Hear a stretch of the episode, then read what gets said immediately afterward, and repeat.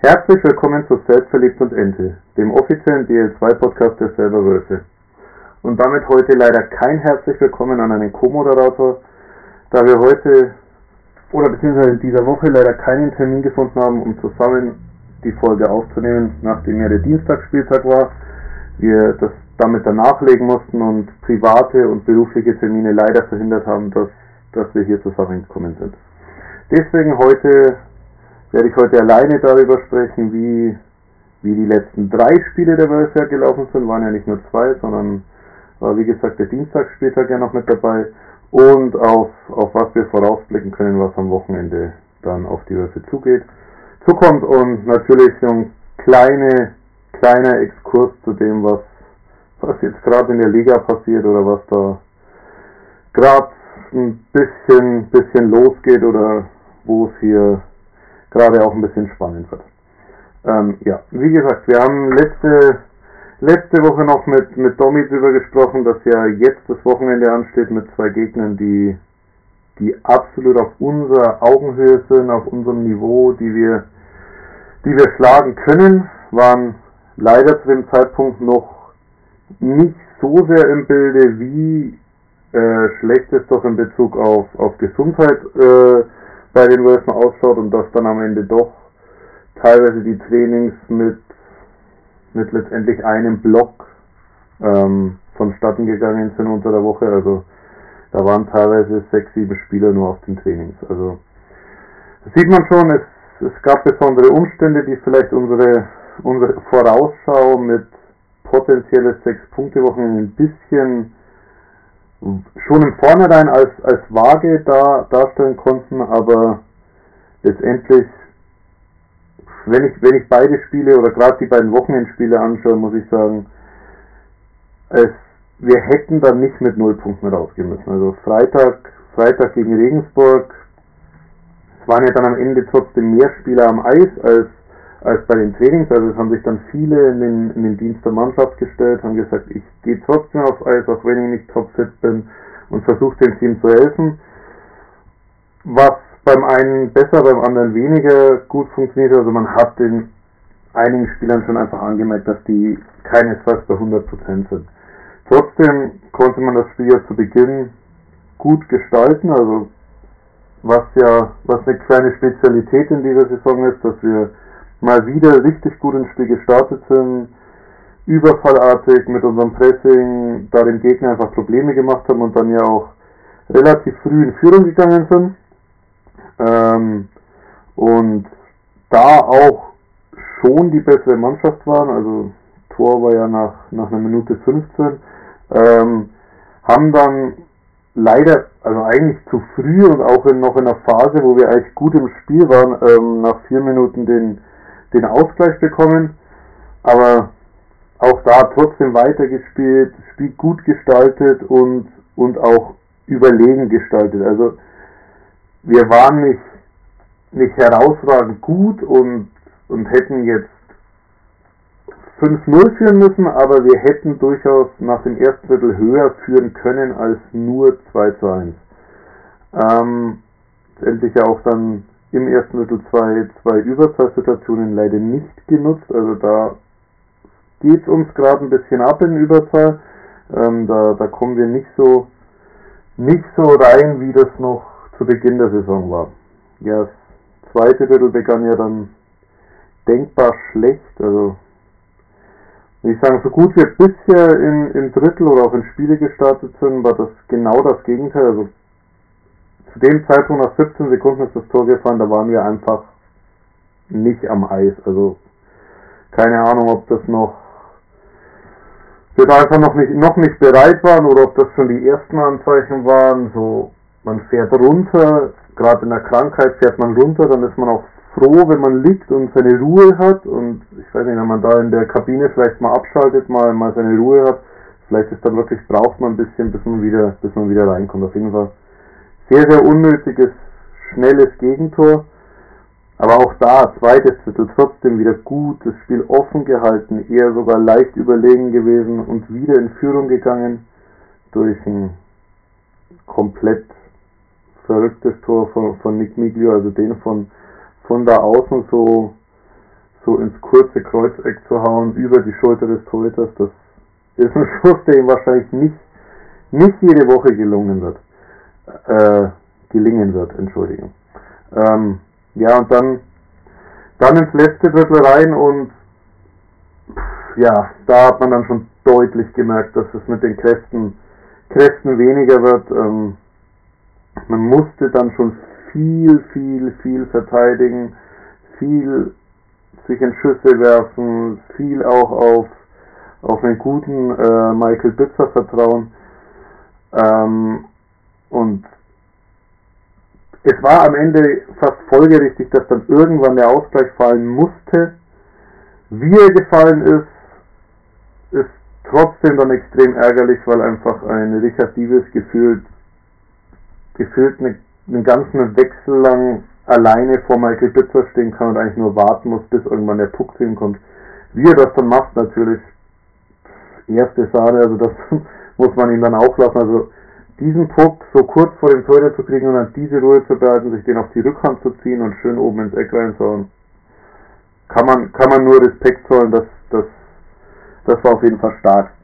Problem dann, und das ist ein Problem, was wir jetzt auf jeden Fall über das Wochenende mitziehen, aber auch schon in der Saison häufig gehabt haben, wie zum Beispiel gegen Landshut.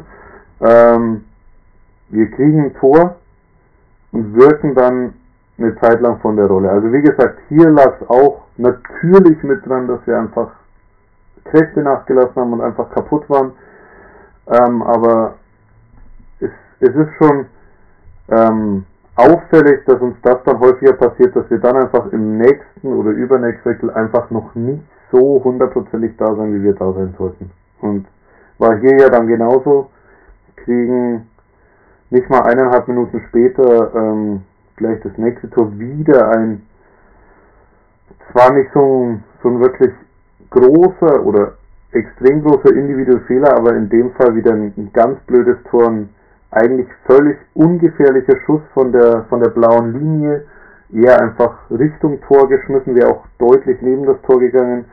Dort findet ein Zweikampf zwischen Andrew Shambry und, und einem, einem Wölfe-Spieler statt.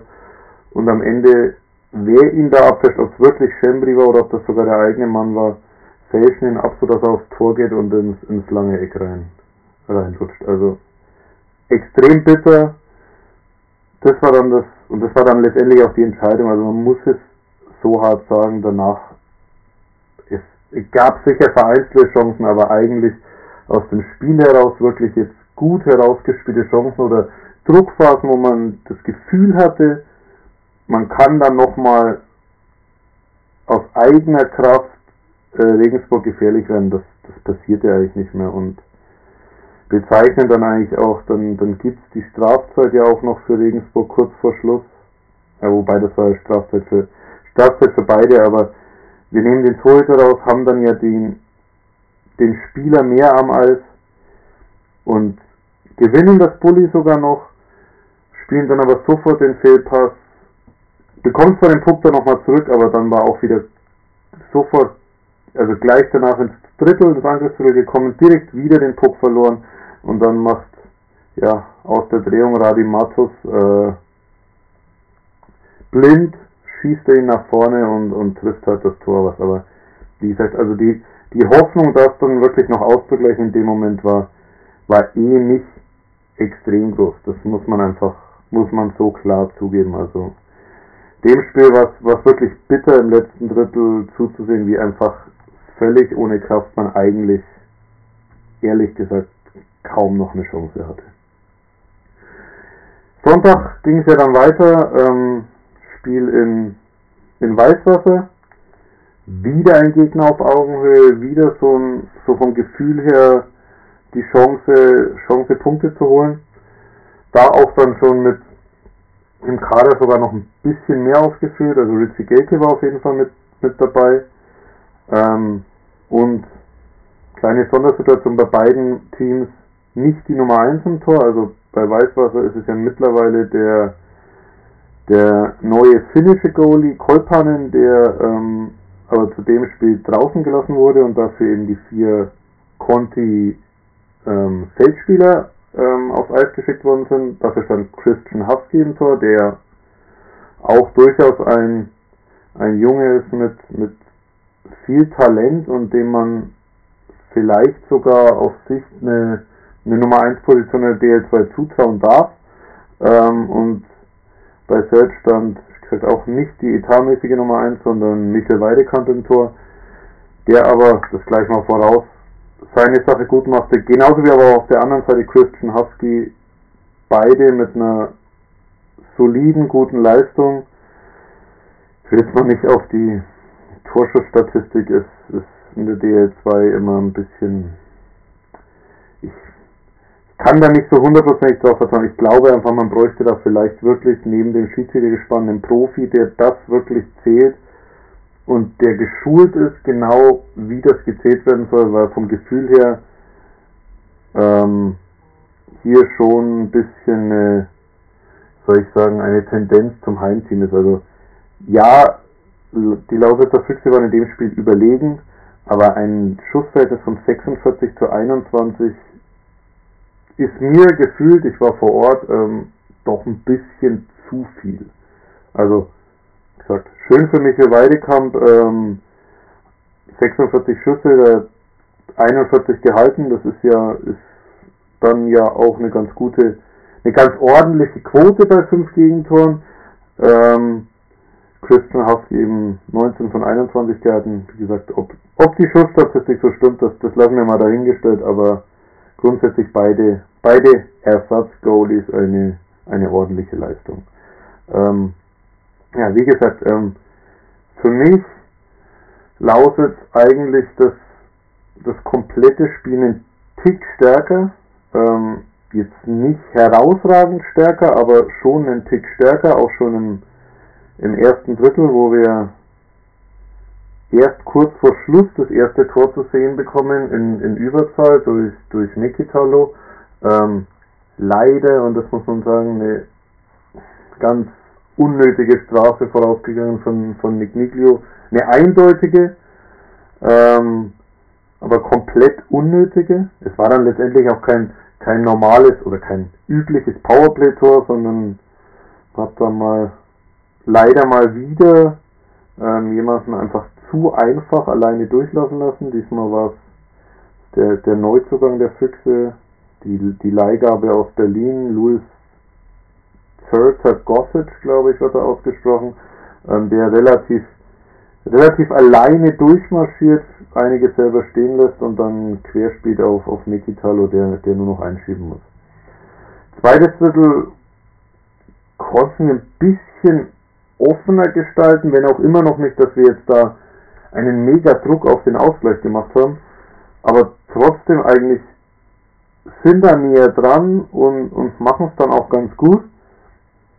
Und letztendlich kommen wir dann auch durch eine richtig starke Einzelleistung von Brett Thompson, der, der ums Tor fährt und dann von außen ähm, aus, aus Torhüter-Sicht rechts, von, von der rechten Seite, ähm, einen Querpass perfekt durch den Slot spielt, wo, wo dann Kevin Lavalley den, den Puck eigentlich nur noch reinschieben muss und, und damit auch sein, sein müsste er erstes Tor für die Börse gewesen sein, da er erzielen konnte.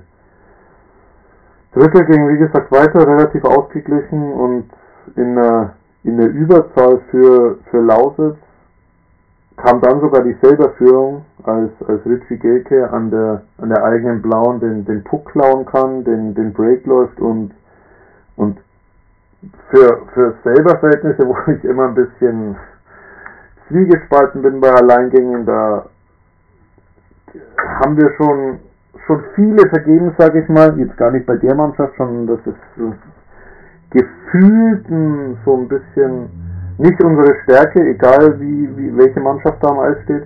Ähm, aber macht er das sehr, sehr souverän, tunnelt den Torhüter ganz easy und, und bringt selbst damit in Führung.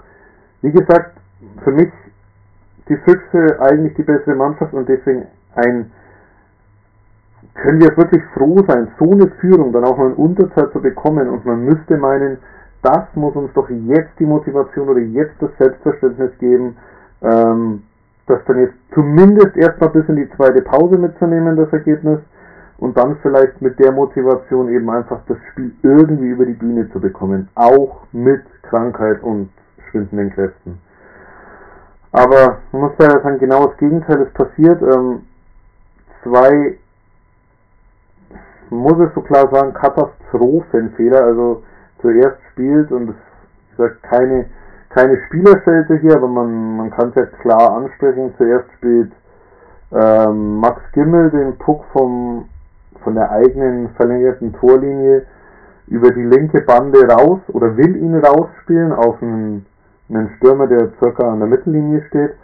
Ähm, sieht dabei aber nicht beim Ansatz des Passes, dass ähm, Mekitalo gerade von der Bank der Füchse rausspringt aufs Eis.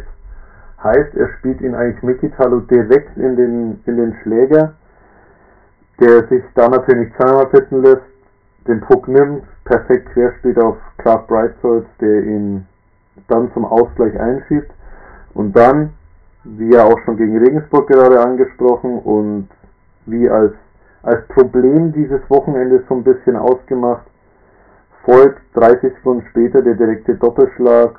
Diesmal ist es Louis Serta Gossage, der den, der den, äh, der das 3-2 macht. Hier auch äh, ein Fehler, ich bin mir gar nicht sicher. Ähm, ich glaube Jakub Kania war es, der also wieder ein Puckverlust in, in der eigenen Zone und und Hunter Garland versucht dann mit einem mit einem Kunststück, also der hat sich den Puck durch die eigenen Beine nach hinten geschoben und dann wollte ihn so reinlupfen. Den kann Weidekamp noch halten, aber dann war leider der Lausitzer Neuzugang da und hat ihn eingeschoben. Und ja, im letzten Viertel fehlte auch die Kraft, also man muss das so klar sagen, es, kraftmäßig ging es Richtung, Richtung Ende hin, aber ähm, man hat sich trotzdem nochmal aufgehoben, probiert, gut in das Drittel zu starten aber auch hier wieder, und wir haben es als Fanatics äh, auf unseren Social Media Kanälen als ähm, auch, auch so angesprochen und ähm, auch hier wieder ein Doppelschlag. Ähm, da nach fünf Minuten war es genau fünf Minuten ungefähr erst Louis Tartagossic mit, mit seinem zweiten Tor und damit dritten Punkt in dem Spiel und dann noch 20 Sekunden später Tim Detek mit dem der endgültigen Entscheidung vom 5-2. Der Rest vom Spiel lief dann mehr oder weniger hm, lief runter, ohne jetzt da noch noch richtig große Highlights zu haben. Also wir haben gab da schon noch schon noch die eine oder andere Chance auf der und der anderen Seite, aber letztendlich war da dann mehr oder weniger die Luft raus und es äh, ist nicht mehr so viel passiert. Kleiner Exkurs noch zum da beim beim 4-2 gab es den Check von von Steven Dick, also Louis Gossett stand relativ relativ frei in sag mal so halbrechter Position ähm, zum Schuss. Die kommt von der Bank nach einem Wechsel, versucht dann noch irgendwie einzugreifen, kommt aber zu spät und am Ende in der Schussbewegung des Stürmers und ähm, der, der Aktion von, von Dieck rennen die so zusammen, dass es schon hart aussieht, auch, auch eine, eine Wunde beim, beim Stürmer hinterlässt. Glaube aber nicht, dass das irgendeine eine Absicht von, von Steven Dick war. Das sah aus wie. Endlich, er wollte, wollte die Situation noch retten und kam einfach, kam zu spät und die rennen dann einfach letztendlich sehr unglücklich ineinander. Zumindest keine, also ob man eine Strafe gibt oder nicht, sei mal dahingestellt, aber ähm, ich glaube nicht für eine große Strafe. Ähm, genau. Und dann, ja, ging es Dienstag eigentlich zum, zum schwierigsten Spiel dieses, dieses ähm, Dreifach, Dreifach-Spieltags oder dieser, diese drei Spiele in fünf Tagen ging es nach Kaufbeuren zum Tabellenführer oder bei der Anfahrt hätten wir noch gesagt beim damaligen Tabellenführer, vielleicht können wir es ändern, aber ganz ehrlich gesagt, man muss so deutlich sagen, man sieht Kaufbeuren schon an, warum sie dort stehen, wo sie stehen. Ähm, läuferisch richtig stark, ein, ein gutes Team, war auch entsprechend überlegen. Hier zum Beispiel die Schussstatistik komplett anders. Also hier hätte ich Kaufbeuren eher deutlicher überlegen gesehen, als es noch Lausitz war. Ähm, ist aber die Schussstatistik fast, also relativ ähnlich mit 31 zu 24. Das ist eigentlich ähm, fast schon ausgeglichen. Und ähm, ja, aber wie gesagt, Kaufbeuren stärker, dazu selbst auch ein bisschen das erste Drittel verschlafen. Also im ersten Drittel sah es schon bitter aus, da mit ein bisschen, bisschen viel negativer Fantasie oder ein bisschen auch ähm, Erinnerung an die letzte Saison hatte man da schon ein bisschen Angst, dass es in die Richtung äh, einer klaren Niederlage gehen könnte. Wir haben ja Kaufbeuren im letzten Jahr einmal 13 bekommen, da, also 13 Gegentore, da 12 oder 13, ich bin mir jetzt gar nicht sicher, als wir, als wir da zu, zu 10, glaube ich, angetreten sind, damals mit Leon Dubrava am Tor. Ähm, und einmal haben wir gleich 8-0 verloren. Also es, es, erinnerte zu Beginn im ersten Drittel ein bisschen daran, da waren wir nicht gut im Spiel, dieses Thema Busbeine, was wir bisher komplett verhindern konnten in der Saison, wo wir eigentlich immer gut gestartet sind, egal ob heim oder auswärts, hat da gar nicht funktioniert und war richtig schwierig. Im zweiten Drittel dagegen wurde es dann deutlich besser, auch relativ zeitiger dann durch, durch Oliver Noack ähm, den, den Anschlusstreffer geschossen. Wieder eine Situation, was wir wirklich in dieser Saison gut machen, also auch nach sieben Niederlagen ist das weiter ein absolut positiver Aspekt. Scheiben im gegnerischen Drittel erarbeiten. Das, das funktioniert gut. Diesmal müsste es äh, Mark McNeil gewesen sein, der das gemacht hat. Ähm, also auch unsere Conti-Stürmer, die da, ähm, wo man sagen könnte, die haben andere Aufgaben, aber auch die zeigen da beim Vorchecking richtig gute Sachen. Mark McNeil den Puck, spielt perfekt auf Richie Gilke und der mit dem Querpass auf, ähm, auf Oliver Noack, der sich da nicht zweimal bitten ließ und, und das Tor, das Tor erzielt hat. Und auch dann waren wir eigentlich dran.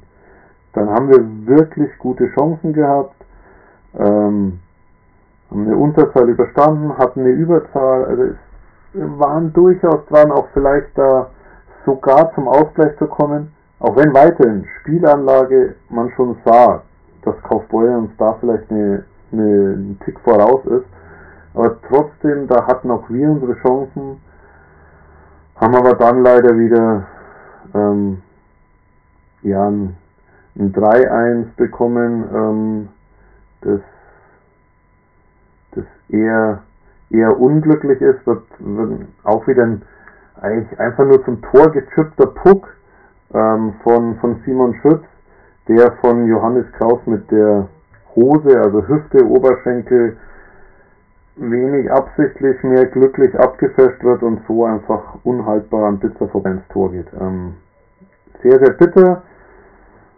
Und noch bitterer, weil mit einem 3-1 kann man vielleicht immer noch ein bisschen Hoffnung haben, im letzten Drittel da noch was machen zu können. Fällt dann noch ein 4-1, ein Tor nach, nach Videobeweis wo, wo wir uns bis, bis jetzt nicht ganz sicher sind, was zählte jetzt letztendlich als Tor. Es war ein, war ein Schuss, den, den Michael Bitzer zwar hält, der ihm aber über die Schulter drüber fliegt, also über die Stockhandseite und in Richtung Linie geht. Er haut ihn dann mit dem Stock weg. Könnte auf der Linie gewesen sein, muss immer da ein bisschen den Winkel bedenken. Also das, das sieht man einfach auch auf den Videobildern nicht hundertprozentig. Könnte auf der Linie gewesen sein. Danach wird er mit dem Schlittschuh in Richtung Torlinie gekickt. Und meines Erachtens, glaube ich, hat, ist dann Bitzer nochmal dran und dann wird er von, von einem Stürmer von Kaufbeuren erst über die Linie ge, gedrückt. Also letztendlich, ich glaube, wenn das, das die letzte Aktion war und da noch nicht abgepfiffen war, würde ich es als reguläres Tor sehen. Zuvor hätte ich ihn nicht drin gesehen, aber wie gesagt, erste Entscheidung auf dem Eis war eh Tor und dann muss man ja eindeutig nachweisen, dass es kein Tor war, wenn die Schiedsrichter das nicht können, weil wie gesagt, es war extrem eng, also auch auf den Fernsehbildern, nachdem man es fünf, sechs, sieben Mal gesehen hat, nicht getraut, eine 100% Aussage zu machen, dann muss ja letztendlich die Entscheidung auf dem Eis zählen. Im letzten Viertel kann man, kann man den Wölfen nichts vorwerfen, also man war, ging ja dieses Spiel auch wieder mit, mit voller Kapelle, also 19 plus 2. Ähm, entsprechend auch ist sicher noch einige angeschlagen, aber, aber trotzdem schon wieder vom Gefühl her mit deutlich mehr Luft und hat auch das Drittel dann ausgeglichen gestalten können. Ähm, gab Strafen auf beiden Seiten, leider ein bisschen mehr auf selber Seite, was vielleicht ein bisschen dann auch verhindert hat, dass man wirklich nochmal angreifen konnte. Ähm, ging letztendlich 0-0 aus das Drittel und hier ähm, muss hier noch dazu sagen, wir hatten da auch eine eine ähm, Situation, in der es zum Videobeweis ging, gegen Selb entschieden wurde, sonst, sonst wäre es ja nicht 0-0 ausgegangen, aber ja, gar nicht, ob das jetzt richtig oder falsch ist, aber vielleicht kann man so, so resümieren, man hat da einfach auch mit den Schiedsrichterentscheidungen auch kein Glück. Vielleicht mit einem Tick Glück kann man da auch mal ähm, dann Tor bekommen oder Kaufbeuteln das Tor entsprechend nicht und dann sieht es vielleicht auch nochmal anders aus. Abschließend muss man zu dem Wochenende einfach sagen, dass, oder zu dem verlängerten Wochenende einfach sagen, dass viel, viel mehr drin gewesen wäre. Sicher trotz Grippewelle Punkte mitnehmen hätte können in gewissen Spielen und ja, mal einfach jetzt gestärkt nach der Grippewelle hoffentlich alle wieder gesund ähm, und einfach voll motiviert in die nächsten Spiele gehen muss, um hoffentlich jetzt dann auch ähm, nach, nach sieben Niederlagen endlich wieder zu punkten. Also man muss, muss diese, diese Niederlagenserie jetzt möglichst schnell beenden.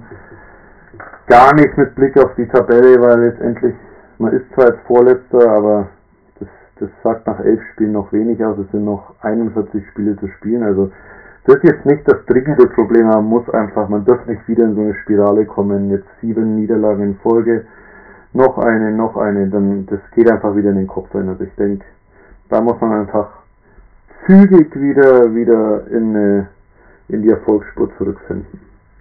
Ähm, und ich denke, mit dem kommenden Wochenende hat man ja auch durchaus Gegner, bei denen man, man sich das wieder zutrauen darf. Also es ist, kommt mit Freiburg, der, der neunte der Tabelle, aktuell 15 Punkte.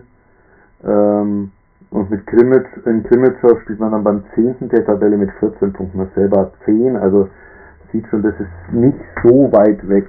Freiburg jetzt auch zuletzt drei Niederlagen in Folge mit einer durchaus kuriosen Niederlage jetzt zuletzt am Dienstag in Heilbronn, als man, man ganz schnell 4-0 und 5-1 hinten lag sich dann äh, nochmal auf 5-5 rangekämpft hat und ins Penaltyschießen kam, dort zwar verloren hat, aber eigentlich einen, einen Punkt mitgenommen hat, den man lange nicht, nicht erwartet hat. Wie gesagt, auch da sind drei Niederlagen in Folge stehen da jetzt auf, äh, zu Buche und ähm, ja, bei Krimitschau am Sonntag, das, die hatten, hatten zwischenzeitlich jetzt mal drei Siege, da ging es in die richtige Richtung, jetzt war eine Niederlage in Krefeld dabei, aber ich sag mal, da ist es wohl, wohl nicht ganz ungewöhnlich, dass man da verliert. Also da geht zumindest gefühlt der, der Trend auch eher etwas nach oben. Also die haben da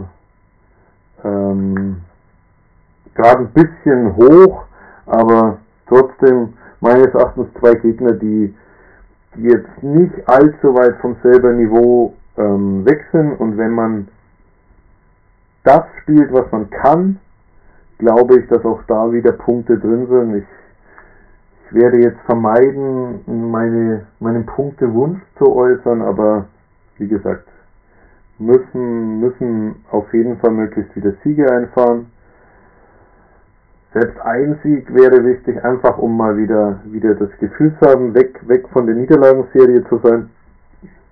Und natürlich wären zwei Siege am, am besten, um einfach da wieder ein bisschen jetzt ganz unten rausrutschen zu können und wieder ein bisschen, bisschen näher ans Mittelfeld ran, ranzukommen. Wobei, wie gesagt, 10 Punkte drüber, Heilbronn 11, Lausitz 13, Krimitschau 14, Regensburg und Freiburg 15, Bad Nauheim Also es ist, das ist alles noch nah zusammen, also man kann damit mit mal zwei, drei Siegen in Folge auch schnell wieder, wieder besser dastehen. Ja, bei Freiburg zum Freitagsspiel nochmal sticht natürlich ein Spieler besonders raus. Ähm, Thor Immo, der, der im Grunde genommen äh, der nachlichtete Conti, der, der war zuerst nicht geplant, so mit Vorlagen, aber Platz der Forest und, und auch komplett, also wurde ja zwischenzeitlich da als, als äh, ausreichend oder ähm, als, als Ersatz der Umzug ist, hat er letztendlich die Tätigkeiten bringt. Also das ist durchaus eine gute Gleichheit, zwei auch 0, 13 Punkte bisher sicher, sicher nicht so allgemein eine eine recht ausgeglichene Mannschaft, die, die einfach auch, auch einen guten deutschen Sektor hat und, und sicher, sicher keine Laufkundschaft ist, aber wie schon gesagt, durchaus in die Welt mit Ja, auch im Tor mit Patrick Cerenia, jemanden in bekannten Goalie, den, den wir jetzt schon, schon auch letzte Saison in, in Freiburg erlebt haben. Guter Goalie, der, der sicher auch, auch ähm, einen guten Rückhalt bietet, aber auch da, da stehen wir mit, mit Michael Bitzel, dem, dem nicht. Genau. Sonntag, Sonntag geht's ja dann nach Grimmitschau. Erster, erster Gegner, der, den wir schon mal hatten, den wir auch zum, zum Saisonauftakt schlagen. Äh, wie gesagt, gegen oben, Grimmitschau ging zuletzt unten, äh, die Formkurve von oben. Ähm, aber da beim, beim, beim starken Publikum die auch uns keinesfalls chancenlos. Ähm, Grimmitschau kommt, kommt bisher sehr, sehr ausgeglichen daher, also da sind, sind viele, viele Spieler mit, mit ähnlichen ähm, Scorerpunkten bisher. Philipp Reisnecker, die zwei neuen Finnen, Linsen und Karninen, Patrick Pohl, der schon, schon ein eine feste Größe in Krimitschau ist André Schützer, da kommen viele, viele, die auf einem, einem ähnlichen Niveau sind. Der, der Ex selber, es gibt ja zwei Ex selber im Grunde genommen Ole Olev, der schon vor längerer Zeit mal ein Feld war, ähm, gestandener Verteidiger mittlerweile, der da einen sehr guten Job macht und, und Nick Wolters, der vor der Saison nach, nach Mitschau gegangen ist, der war aktuell noch mit, mit Verletzungen rumklappt. Eine kleine Besonderheit in Krimitschau gibt ähm, die, ist, die hatten ja einen Conti-Goalie mit, mit Luca Kratschner äh, bis vor der Saison, auf dem man sich dann nicht, mit dem man sich nicht auf eine Verlängerung einigen konnte. Spiel, haben dann Ilya Sharipov aus der DL geholt, wo er aber eigentlich nie so richtig ähm, Nummer 1 Goalie war. Ähm, so ein bisschen dann habe ich zumindest für mich auch so ein kleines Fragezeichen dahinter gehabt vor der Saison. Mittlerweile sind aber die auch die Fans wohl und auch so Experten recht, recht zufrieden mit dessen Leistungen. Ähm, trotzdem als, als kleine Besonderheit ähm, hält hier bisher der, der Ersatzgoalie Christian Schneider, der ja auch schon, also meistens, wenn der im Tor auch schon letzte Saison richtig gute Leistungen zeigt, bisher die aktuell, aktuell die besseren, äh, besseren Statistiken, also mit 2,2 zu 2,9 Toren weniger Gegentore im Schnitt und auch mit einer Fangquote von über 92% eine bessere bei 90,65 für, für Ilya Scharikow. Also da wird spannend zu sehen sein, wer im Tor ist, aber sag mal so, egal wer im Tor ist, auf, auf einfache Tore dürfen wir uns das sicher nicht nicht einstellen. Ähm, zum Spiel in Krimitschau noch, da haben wir ja von den Fanatics eine kleine, kleine besondere Aktion, eine Mottofahrt draus gemacht. Also wir fahren mit einem, mit einem großen Doppeldecker ähm, unter dem Motto alle wie Ditsche nach Krimsche. Ähm, für die Jüngeren, haben es im letzten Podcast schon gesagt, wer Ditsche nicht mehr kennt, kommt aber jetzt demnächst auch wieder im Fernsehen. Ähm, geht hauptsächlich zum Bademantel, wer es natürlich noch toppen will, Badelatschen, also gebt mal Ditsche bei Google ein, guckt euch mal an, wie der aussieht und wenn auch die Privatfahrer und so ähm, vielleicht so mit nach Krimitschau kommen würden, würde das sicher ein, ein besonderes Bild abgeben, ähm, wie wir uns da mal in einer anderen Art und Weise als nur mit Trikot, Schal und, und Ähnlichem zu präsentieren. Genau, abschließend noch, ähm, noch kurz ein kleiner, kleiner Schmunzler in Bezug auf, auf die, die Aktivitäten, die da jetzt, jetzt in der Liga angehen. Also ist ähm, nach der Trainerentlassung äh, in Bayreuth letztes, äh, letzte Saison, ach, letzte Saison, letzte Woche, die da passiert ist, ähm, geht jetzt so das Transferkarussell, fängt jetzt mal so richtig an sich zu drehen. Also kann einerseits nach Kaufbeuren schauen, wo sich Conti verletzt, ähm, Lammers und wahrscheinlich der der Conti aus dem letzten Jahr zurückkommt, ähm, Mikko Lechtonen, der da wohl wieder vor einer vor einem Engagement in Kaufbeuren steht. Dazu hat haben ja auch die Tigers aktuell aktuell letzter und deswegen auch ein, so ein bisschen vielleicht zum Handeln gezwungen oder fast gedrängt, ähm, sich da nochmal mit einem Kontingentspieler, mit Brandon Gracel versteckt, verstärkt, der ja auch in Kaufbeuren war und mit, mit Sammy Blomqvist gut funktioniert hat. Da wird sicher spannend zu sehen sein, wie das gehandhabt wird. Geht da ein Konti, bleiben die zu fünf und wechseln sich ab was, was da passieren wird, das wird sicher auch spa ein spannendes Thema, genauso wie ja da jetzt auch zwei, zwei Spieler den Verein verlassen haben, also mit, mit Fredrik Cabana und mit Lukas Slavetinski zwei, zwei erfahrene Cracks.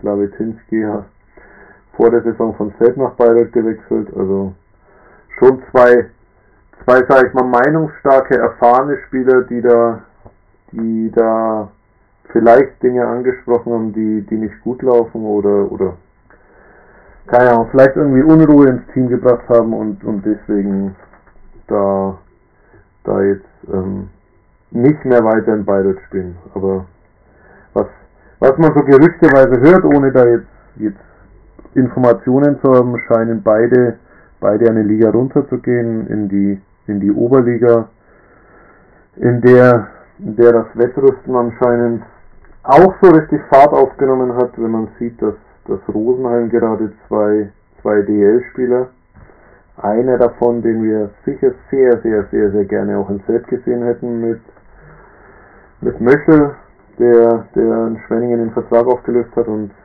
jetzt leider nach Rosenheim geht. Ich glaube, Heimat seiner Frau, wo vielleicht das auch eine Rolle spielt. Sicher gibt es in Rosenheim auch andere oder beim Verein des Star Wars andere Dinge, die da überzeugen können, aber wohl auch das ein, ein Grund war, da hinzugehen und mit, mit Hauner noch ein zweiter äh, Spieler direkt aus der DL nach, nach Rosenheim. Bei Cabana hört man ja, dass es eventuell Weiden sein soll, also auch da wirklich zwei der absoluten Top-Teams, die eigentlich die Meisterschaftsfavoriten in der Oberliga Süd sind, die sich hier beide, vor allem Weiden, nach guten Saisonstarts nochmal verstärken und, und hier, hier nochmal noch mal ihre Aufstiegs, äh, den Aufstiegswunsch deutlich unterstreichen. Genau. Ähm, ansonsten ja, bei Selb ist ja, das, das hatten wir im letzten Podcast noch nicht, aber hat jetzt schon seine ersten drei Spiele gemacht mit Jakub Kania, der auch aus Bayreuth gekommen ist, also nicht aus Weißwasser mit dem kleinen Umweg Bayreuth, wo er ja eigentlich nie wirklich zum Einsatz kam. Ähm, der ist in der Verteidigung ähm, derzeit neben Leon Fern in, im Verteidigungspart 2, denke ich, einen ordentlichen Beginn hatte. Ich glaube aber, da sind einfach beide Spieler, sowohl Leon Fern ja nach seinem langen Ausfall als auch Jakub Kania nach diesen wenigen Spielen einfach noch nicht auf, auf 100% und da denke ich, kann man hoffnungsvoll sein, dass es da noch, noch besser wird.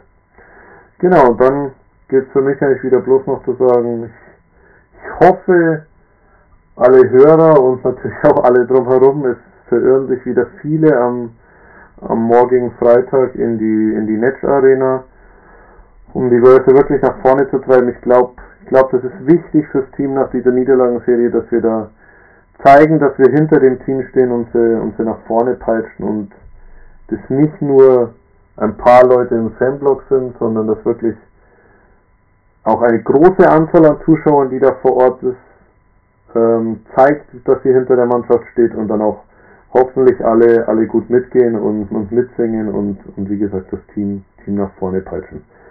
Würde, würde sicher den Verein freuen, würde auch mich in Person freuen, der im, im Fanblock durchaus gerne, gerne präsent ist und, und da auch, auch gerne gute Stimmung hat und ja, wie gesagt, die, die Zuschauerzahlen waren ja nicht ideal, deswegen wäre es schön, wenn da vielleicht gegen Freiburg wieder ein bisschen was nach vorne geht.